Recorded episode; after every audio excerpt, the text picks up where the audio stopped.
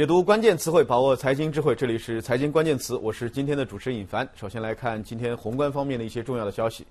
在结束了两天的会议之后，美联储麾下的联邦公开市场委员会，北京时间今天凌晨宣布，从明年的一月份开始，将每个月购买的资产规模，也就是 QE，减少一百亿美元，从八百五十亿减到七百五十亿。其中呢，国债和抵押贷款支持债券，也就是 MBS 购买的金额各削减五十亿美元。美联储还决定零到百分之零点二五的超低利率，在失业率高于百分之六点五的情况下维持不变。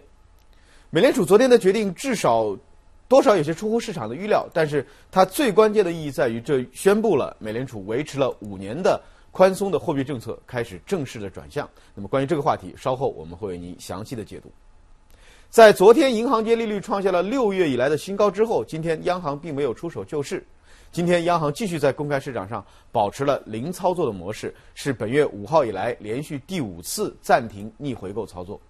而数据显示，本周央行公开市场没有央票和正回购到期，其中今天有四百亿元的六个月期的国库现金定存到期。由于前两周公开市场上都没有操作，所以央行已经连续回笼资金的规模累计达到了八百四十亿，其中呢上周形成的自然净回笼三百七十亿。本周以来，银行间利率市场持续走高，并且在昨天创下了自六月以来的利率新高。此外，银行间质押式回购市场的利率各期限的利率也出现了普遍上涨。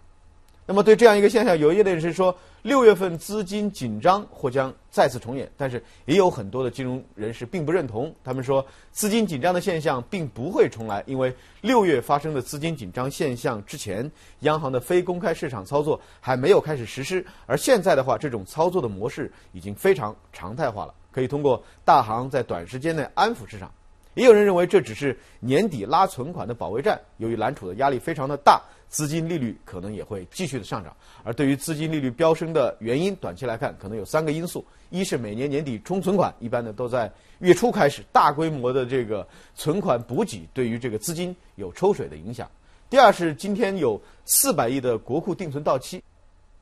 第三呢是发行同业存单的银行做事可能带来的影响。那么第三个话题，根据全球人力资源咨询企业美世最新发布的《二零一一年全球生活成本调查》这样一个报告显示，北京、上海、广州、深圳四个中国大陆的城市的生活成本进入了全球前五十名，分别是第二十二、十一、三十八和四十三。排名前十位的亚洲城市当中，东京位生活成本最高城市的第二位，大阪和中国香港分别排在第六和第九。那么，全球哪个城市生活成本最高的呢？不是东京，也不是纽约，而是非洲安哥拉的卢安达。由于高昂的住宅成本，卢安达的生活成本已经连续两年居于全球最高。您想不到吧？而在调查排名中，纽约被用来作为基准城市，所有的其他城市都和纽约进行比较，汇率变动对照美元的加对照美元加以衡量。而今年的生活成本前五十名中，北京排名第二十，比去年下降了四位；上海排名第二十一，比去年上升了四位。深圳排名第四十三，比去年下降了一位。其中，北京、上海的生活成本已经超过了像巴黎、纽约这样著名的国际性都市。有的人说，这个报告的结果和大家生活实际的感呃体验不太一样。但是呢，这样一份一年一度的美式全球成本生活成本调查，其实涵盖了全球五大洲的二百一十四个城市，衡量了各地两百多个项目的相对的成本，包括很多的生活项目、住宅啊、交通等等。那么专家说，由于统计口径和居民个体的感受不太一样，再加上个别城市的统计数字差别本来就是不大，所以在全球排起名次来就会出现较大的差距，这是可以理解的。好，接下来就浏浏览一下我们今天的三个关键词：谜底揭晓、降价难期和两元终结。从二零一三年资本市场下半年开始，有两个东西的时点，大家都在不厌其烦的在猜，一个是中国的 IPO 何时开闸，另外一个就是大洋彼岸的美国何时开始缩减 QE。从十一月底 IPO 重启时间点宣布之后，北京时间今天凌晨三点，美联储在年内的最后一次利率决议中宣布，将每个月八百五十亿美元的购债规模缩减一百亿，到每个月七百五十亿。美联储筹备酝酿了大半年的 QE 缩减之旅。终于在二零一三年的最后时刻正式起航。总算这两个猜谜游戏都不用玩到明年了。应该说，北京时间今天凌晨，美联储的这样一个决定，多多少少令市场有一些有一点点意外。此前呢，超过六成的分析师都说，虽然美国就业等经济数据出现了好转的迹象，但是通胀指标仍然离百分之二差得很远。所以，美联储启动 QE 推出进程，可能至少要等到明年了。但是今天凌晨靴子落地了，从市场的反应来看，这一出人意料的举措，并没有给市场带来很大的冲击。昨隔夜，美国股市在缩减 QE 的决定做出之后，反而全线上攻，道指重新站上一一一万六千点，而美元指数则是在几经波折之后，最终确定了这个上行的方向。这和年终市场的表现可谓是天壤之别。今年五月份的时候，当伯伯南克宣布美联储可能会在未来的几个月讨论逐步缩减 QE 规模的时候呢，曾经给全球市场带来了巨幅的震荡，新兴市场更是度过了几十年来非常艰难的一个夏天。那么今天为什么市场不跌反涨呢？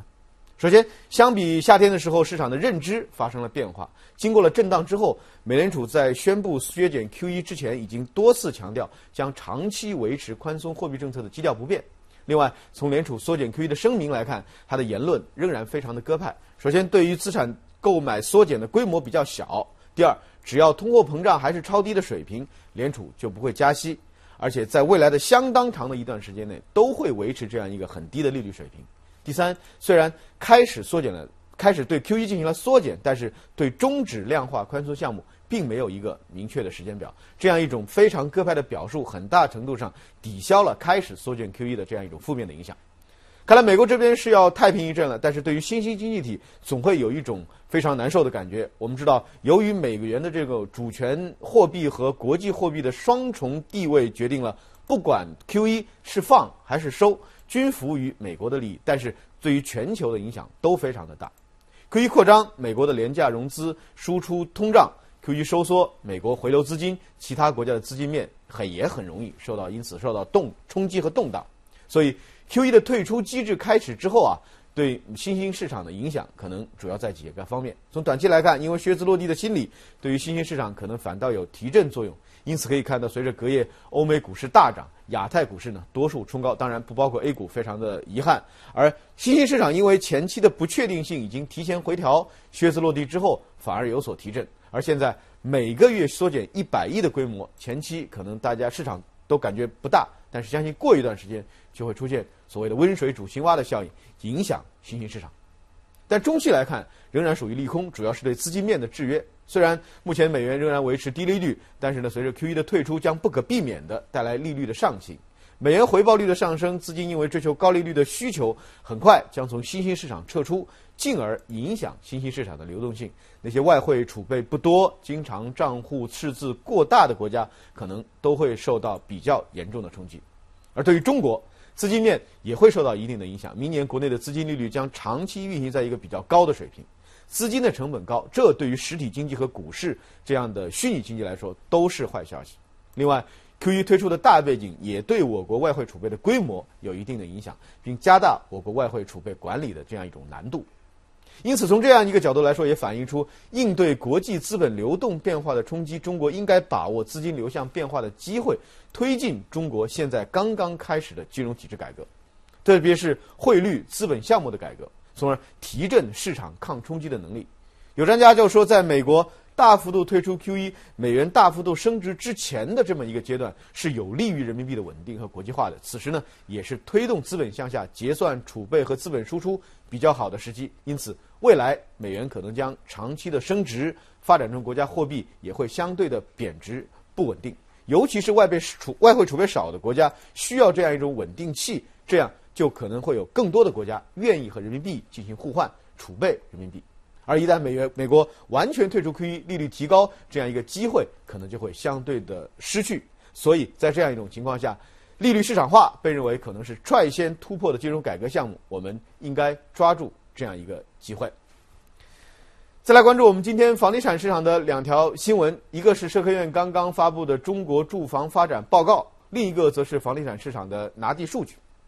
不过呢，这两个新闻多少有点矛盾。首先。社科院的报告说，二零一四年四季度房价会有回落，而市场给出的反应呢，却是高溢价拿地，面粉的价格依然远远高于面包。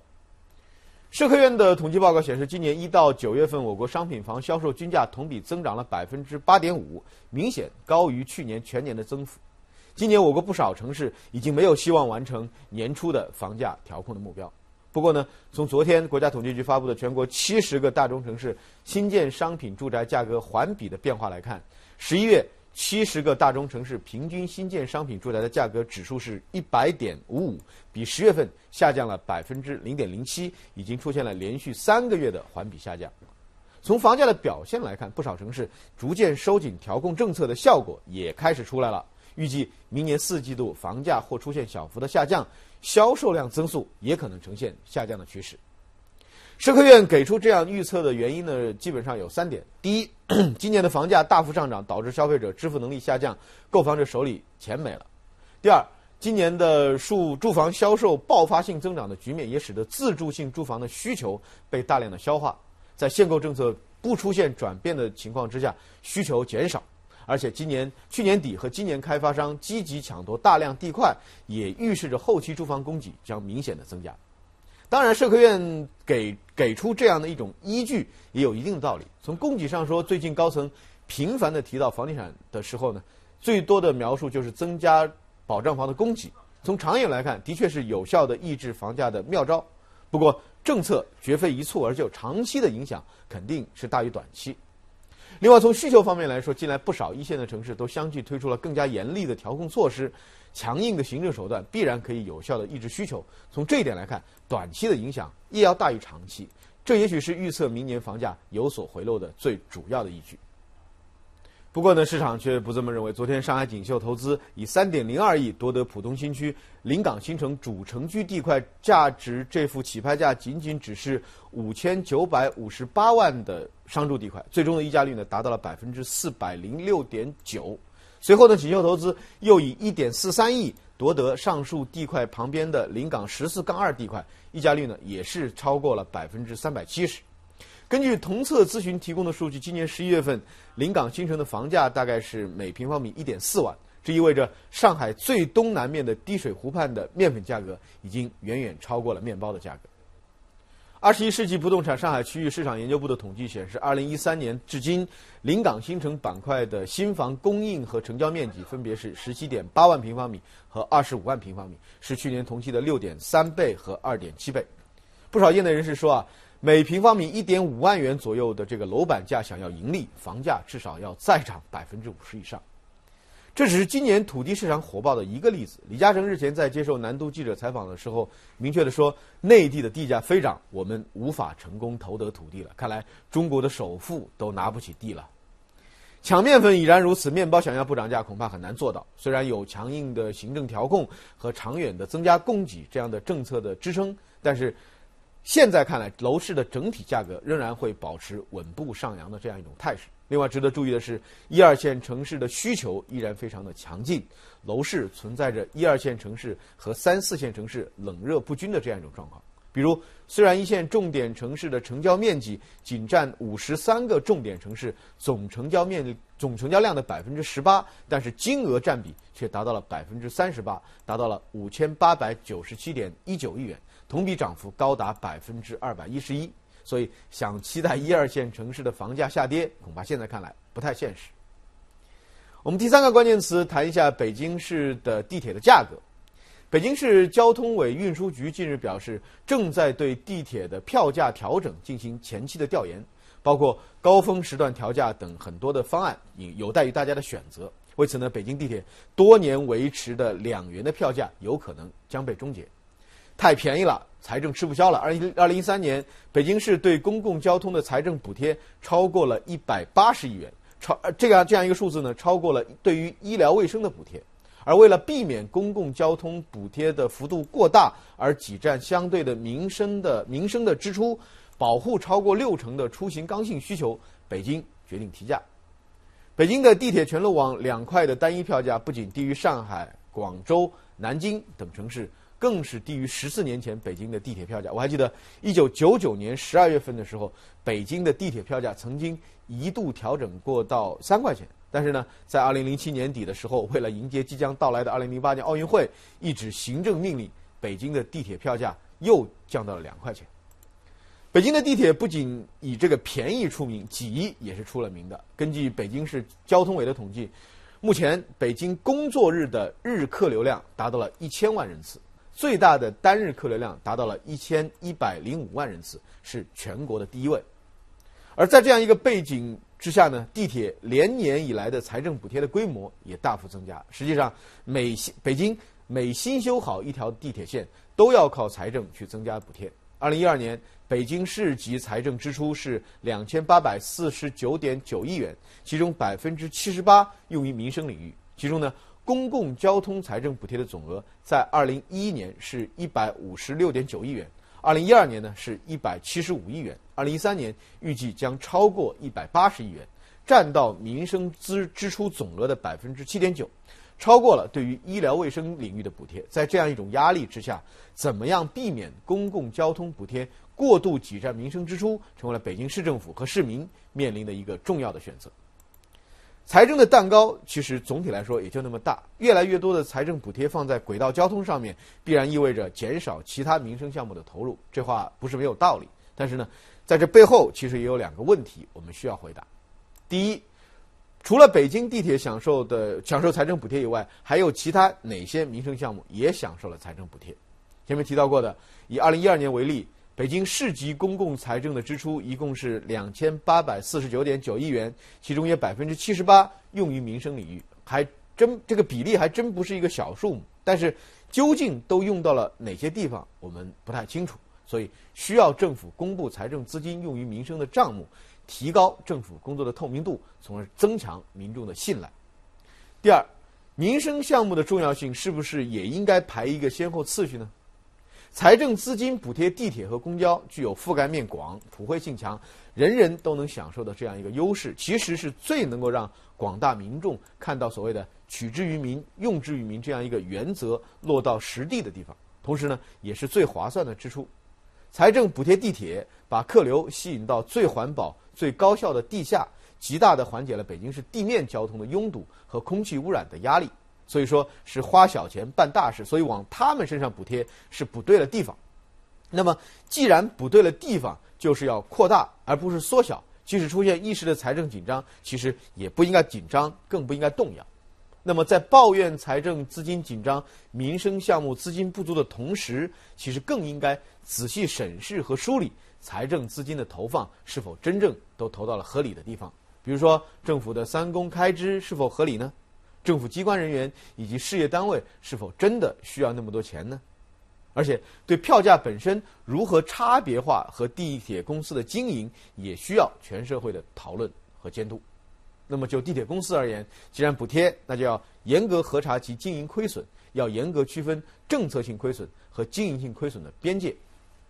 而根据相关的报道，北京市对地铁、公交的这样一个补贴，到去年有一百七十五亿元的规模，今年可能超过一百八十亿。那么地铁公交究竟亏损了多少？作为公用事业作为公营的事业尤其是作为国有企业政府不妨将它的经营状况向全社会公布一下。既便于接受大家的监督其实也有助于全世界为它的经营来献计献策查缺补漏。